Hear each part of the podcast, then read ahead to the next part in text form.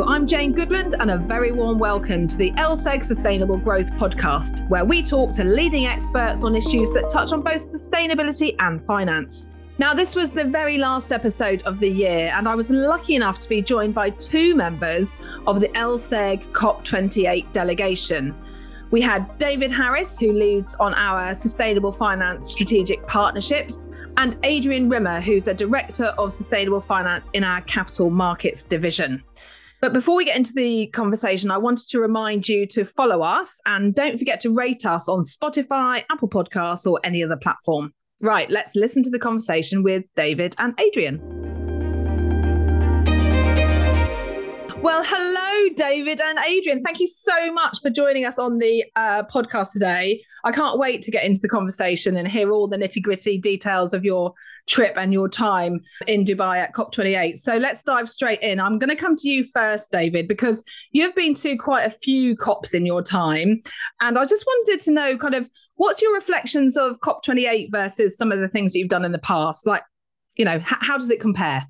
Well, thanks, Jane. And it is a well, great to be with you. And I should say it was also a real privilege to be to be at COP. What it was like, it was huge. There was yeah, hundred thousand people there. Dubai is also a very spread out place. So you've got the kind of the blue zone, that's where all the kind of political pieces happening, but also a range of other other things too. I mean, it's part business conference, part finance people. There's it's also a part carnival festival. Well. I have heard you say that it's a bit festival like. I'm, I'm not sure this sounds much like work to me, David. But anyway, yeah, okay, do do go on. But it, it, you know, it is it is it's all sorts of things all at once. But it was gigantic, and you've got not only this blue zone area, We've also got the green zone, which goes all around it and is even bigger than the blue zone. But you also had other events taking place right the way across Dubai, and it's very spread out.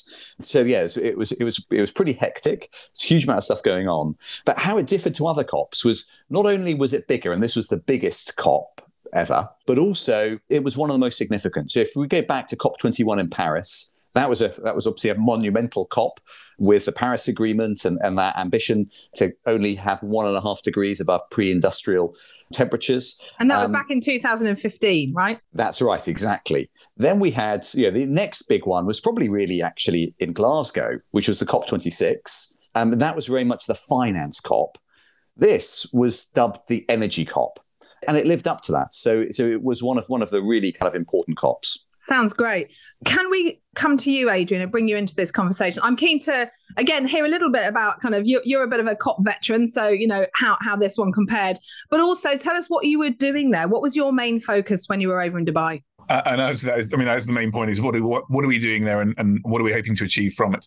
But yeah, just in terms of, of as, as David was saying, you know, this is my 13th COP and they're all 13? very different. My goodness. Um, absolutely. and, and, and they're all, they all have their own idiosyncrasies this one really was just the sheer scale of it, the amount of people and the size of the blue zone itself, as well as everything else. You know, you, you would find that inevitably every meeting was at the other end of the venue to the one you were at. So there was an awful lot of walking around. I, I clocked 22,000 steps one day. I was going to say, it gives you a sense stepometer. Of, exactly of the, of the, sort of scale of, of what you're operating with and the sheer number of people. And you've got a lot of individual rooms with different countries and their pavilions, different business groups and their own sets of side events. You've got an official set of activities taking place, and obviously also the negotiations themselves, where people are sitting in rooms, literally going through line by line pieces of text and trying to agree, uh, you know, on, on small things like you know where a comma goes or whether it's a shall or a should so the processes around this are quite interesting, and I always find it's it's helpful to stick your head in some of those rooms and, and remember what on earth the purpose of this thing is. From our perspective, we were really keen to make sure that we are engaged with areas that are very much aligned with with LSEG's business. So that is the work around how do we gather the data that's needed to make sure that countries can make effective decisions. And that's both through disclosure frameworks around the corporates and businesses within regions. It's also how things like carbon markets are developing. There's a whole track called Article 6, which is around the trading of carbon between countries and the creation potentially of an internationally traded environment as well. And so keeping track of what's going on there and engaging with the businesses and the countries that are participating in that is, is really key. And you were I mean, you you come from the capital markets part of our business, where obviously carbon markets is very much kind of part of your focus. So presumably, you were involved in some conversations and meeting around that. Exactly. So we held a, a, breakfast actually because, again, to David's point, there were a huge number of companies and organizations there, many other stock exchanges. So our peers from within the capital markets business from around the world, Julia Hoggett, the CEO of, of LSE PLC, hosted a breakfast at our office in Dubai with all of the other exchange representatives that were participating. That was really interesting because it brought together a lot of the kind of global South exchanges, so emerging markets, developing countries, so African, Southeast Asian exchanges. And what we did there was really look at, you know, what is the the kind of role of the exchange in helping facilitate the processes needed to decarbonize. Many exchanges are being given the mandates by their governments to drive better information disclosure, but also to to, to be the the institution that puts together the carbon market structure in their region.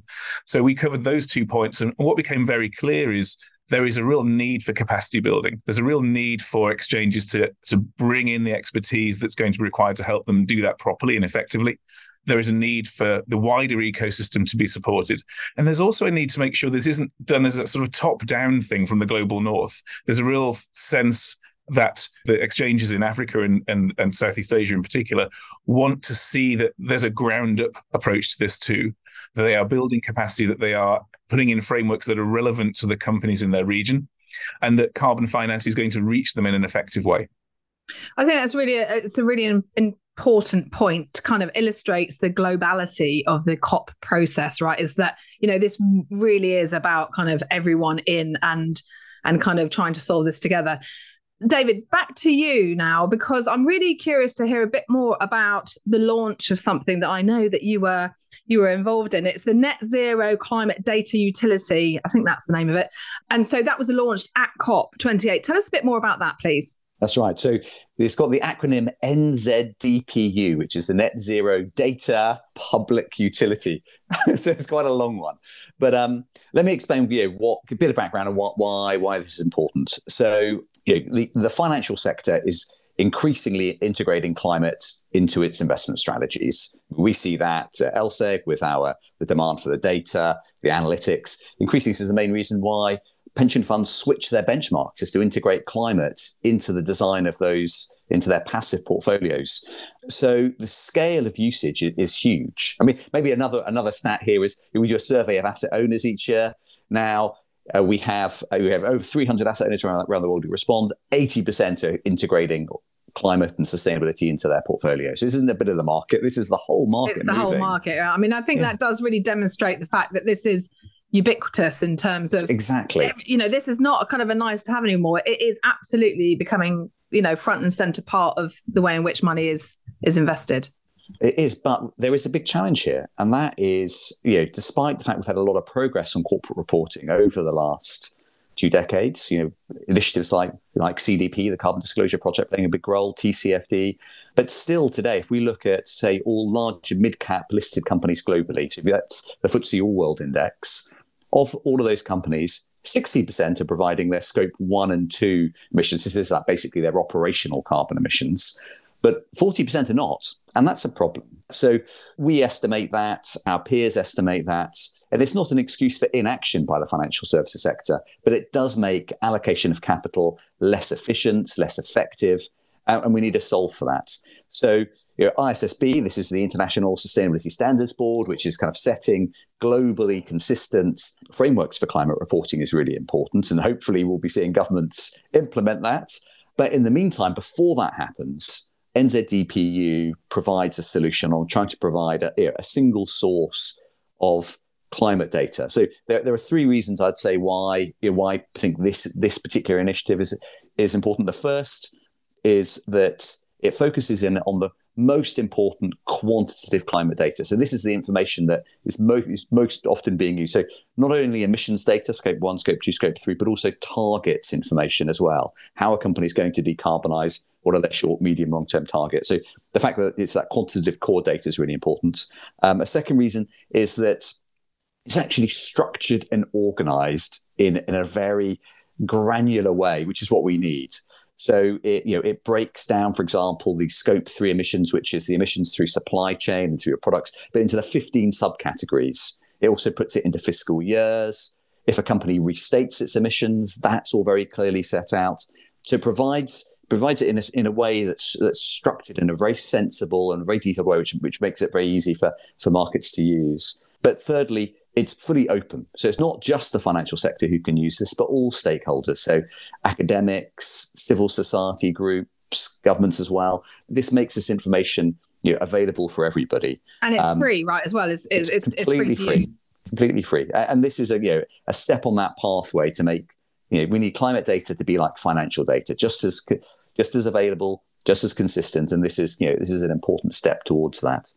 And in terms of just so that we can understand kind of who's behind this, I know there was quite some some some very sort of famous faces there in terms of the launch. Tell me a bit about that. Well, we had our group chief executive David Schwimmer there, alongside many of the other big kind of data and analytics player, you know, represented at CEO level. But it was at a political level. We had we had the French uh, president Emmanuel Macron was there, and he's been a big backer of this. And we also actually had you know, senior governmental representatives uh, uh, as well for, from across, across, a range of, of other countries too. So um, yeah, there's a lot of support for this. And I think there's a website, isn't there, David, in case anyone wants to know more? That's right, nzdpu.com. Good, excellent. So people can find out more if they want to there. Adrian, flipping back to you. Now we've we've already talked about the fact that COP28 is very much kind of the energy COP. And so of course fossil fuels, that agreement was in great deal of focus at the negotiations. And eventually there was a conclusion, there was an agreement. And obviously that was to transition away from fossil fuels. But from your perspective, how does that feel to you? Is this a good outcome? It's very difficult to know, isn't it? Is you know, are these outcomes actually enough? Yeah, I mean, you're absolutely right. Language is incredibly important. I mean, and, and I mentioned before the the way that the process at COP is people negotiating paragraphs of text in, in incredible detail.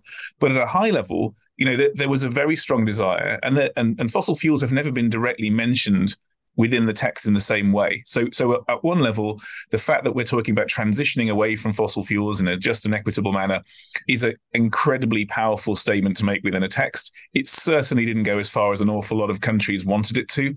Mm. But that's the nature of this this process. It's a consensus-driven process.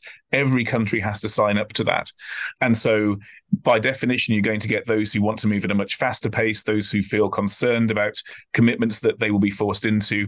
And so you end up with a compromise text. But but I think it is absolutely groundbreaking that we've had a statement about transitioning away. It leaves a lot of wriggle room. And so uh, you know that's important to note, and that's where you'll see criticism of that, as well as people talking about how much of a landmark it was to get that text in there at all. But what I think what I would say is you know, this is a, a governmental process, but it's going to be driven by the private sector in very large part. And that was what was incredibly important to see as part of the process. You know, the 100,000 people, an awful lot of those were private sector representatives, an awful large proportion of that was from the finance sector.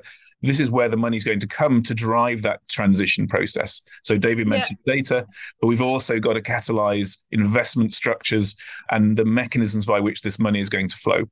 I mean, we often hear about kind of policy signals, don't we? When when investors and and corporates are talking about the speed with which they want to adopt climate transition plans or, or other sustainability initiatives, often it seems to be but we need the right policy signals. So I think that this is a policy signal. And obviously, like you said, there, there is some kind of detail to be filled in about the pace of that transition away and from fossil fuels, etc. But nevertheless, it from my perspective, I think it is landmark. It is the first time that we've ever been really explicit about this. And we've got all the countries around the world signing up to that. And it definitely demonstrates progress. You mentioned the private sector, Adrian. I'm going to speak to David again now about kind of the increasing role of the private sector and, of course, the finance sector in these COP moments because historically it felt like it was far more just for the governments to get round the table. And it now seems like you said before a bit of a festival you know in terms of getting so many more parties involved. So talk to me about why it's so important for the private sector to be in and involved in cop. Well i, I think this is, this is really important because there has been quite a bit of criticism actually about about the size of the cop. And and people saying well actually you know do we need 100000 people there? Shouldn't there be a separate kind of political process? But actually, what we've got to have here is a whole economy transition. We've got to be able to unleash the power of capital markets as Adrian was saying, to, to, to drive and enable this. And I think also what we need to show is actually the private sector saying to governments, yes, we need you to act. And we, you know, there, there is an urgency here. And you know, for us to be able to allocate capital, then the following things are needed. So a lot of that is obviously about the economic incentives and wanting an ambitious deal. But it's also, I mean, to the points we were talking about earlier on, things like the data. If the financial sector is going to act, we need the data. We need governments to implement mandatory climate reporting. And uh, you know, LSEG's been very clear on this. We would like to see every government implement ISSB by 2025.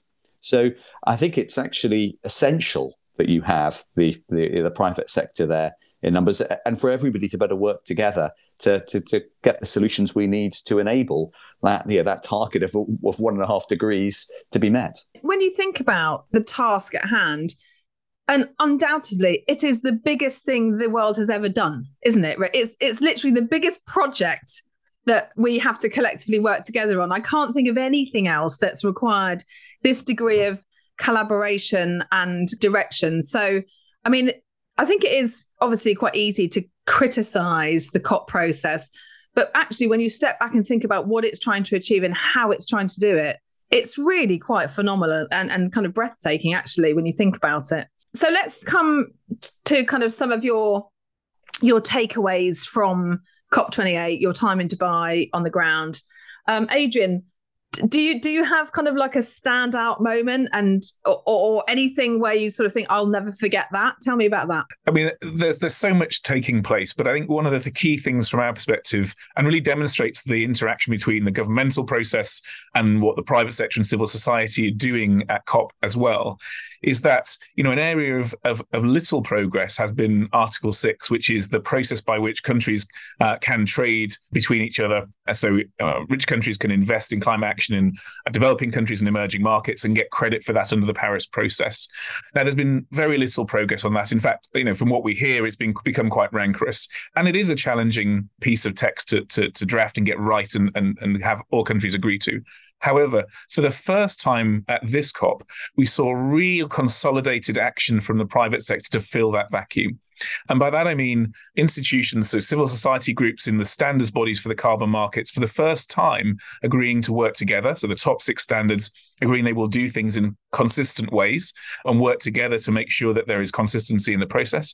And at the same time, organizations like the Science Based Targets Initiative and the VCMI, which is around the claims code for corporates and carbon markets, working together to create what they've called an end to end integrity framework for carbon markets. And what that really does is it makes sure that we don't stop doing things whilst the governmental process catches up with what's necessary. So we the private sector engages with civil society and creates the institutions and the capacity that the governmental process can pick up on when it's ready to do so. And now coming back to you, David, as well, I'm, I'm kind of keen to hear your standout moment or a key thing that you're going to take away from it all. I guess there was a, a moment where we were getting ready for the for the NZDPU launch, and we were um, with with our chief executive David Schwimmer, we, and we'd, we'd found that the, the room that we were going to be actually having the session in, because it is we were discussing earlier, it's so huge, it took ages to find it. We thought, well, let's just wait in the next door events room. And we went next door. It, a, it was a theatre room with maybe about 300 seats. There's probably 20 or 30 people in there. So we took a seat and we're kind of getting prepped and we'll get be briefed ahead of the ahead of the session. And slowly it was filling up and it was about maybe kind of half full, maybe 100, 150 people. And then somebody was talking on the stage. And I looked up and, and it was actually uh, President William Ruto of, of Kenya and they were discussing actually the, this this trebling of, re, of renewable energy pledge by 2030, but also um, about the commitments from some European countries. And the next up was was the German Chancellor, and then the Denmark Prime Minister, and they were talking actually just about about providing the risk capital to enable private sector to be able to help scale renewables in Africa and yeah. and it was just a, you know it was a, a, moment of chance but it was actually fascinating and amazing to, to, to have been there. Well brilliant. Thank you so much both of you. It's been a fascinating conversation and uh, certainly i've learned a lot. And but thank you also for sharing your experience because reading it in the papers is one thing but actually understanding and, and hearing from people on the ground and in the in the actual cop really super interesting. Thanks so much for your time and sharing your experiences. Thanks, Jane. It's been brilliant joining you. Thanks a lot. So that's it for this year. It's the very last episode of the LSEG Sustainable Growth podcast. I hope you found this episode as interesting as I did. And a big thanks to David and Adrian for sharing their experience with us. If you've got questions, comments, or someone you'd like us to talk to next, then do get in touch by email at fmt at lseg.com. So that's all from me, but watch out for the next episode in January.